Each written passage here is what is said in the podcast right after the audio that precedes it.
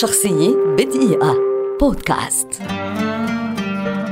مروان نجار كاتب تلفزيوني ومسرحي كبير ومخرج ومنتج لبناني ولد عام 1947 ويعد أحد أبرز وجوه فترة النهضة الدرامية في لبنان والعالم العربي.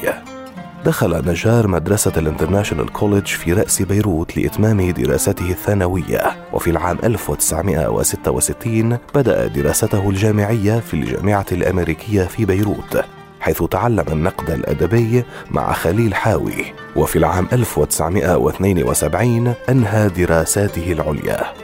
خلال فترة دراسته كان يعطي دروسا خصوصية للطلاب في اللغة العربية ثم عمل بالتعليم وحار في جامعة البلمند وفي كلية الإعلام في الجامعة اللبنانية.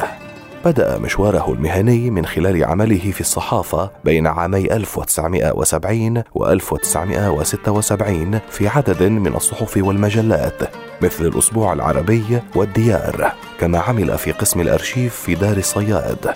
أما بدايته في الكتابة التلفزيونية فجاءت بدعم من المخرج أنطوان ريمي وزوجته هند أبي اللمع في مسلسل ديالا عام 1977 لتتوالى بعد ذلك أعماله في التلفزيون والمسرح والسينما كتابة وإنتاجا أحيانا. وفي عام 2011 توقف عن الإنتاج ليتفرغ للكتابة.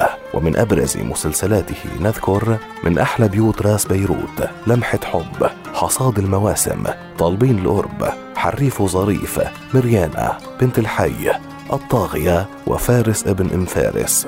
وعلى الشاشة الكبيرة قدم مروان نجار أفلام نسمة صيف أحبيني ومشوار. ومن أعماله المسرحية نذكر كبسة زر عريسين مدري من وين نادر مش قادر وكرمال المحروس.